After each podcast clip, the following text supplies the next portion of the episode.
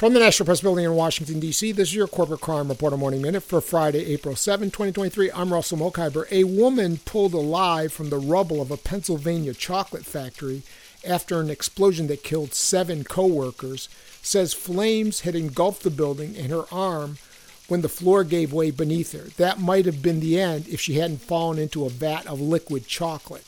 The dark liquid extinguished the flame on her blazing arm, but Patricia Borges wound up breaking her collarbone and both of her heels. She would spend the next nine hours screaming for help and waiting for rescue as firefighters battled the inferno and choppers thumped overhead at the R.M. Palmer Company factory. When I began to burn, I thought it was the end for me, she told the Associated Press. The March 24 blast at the Palmer factory killed seven of Borges' co workers and injured ten. For the Corporate Crime Reporter, I'm Russell Mokhiber.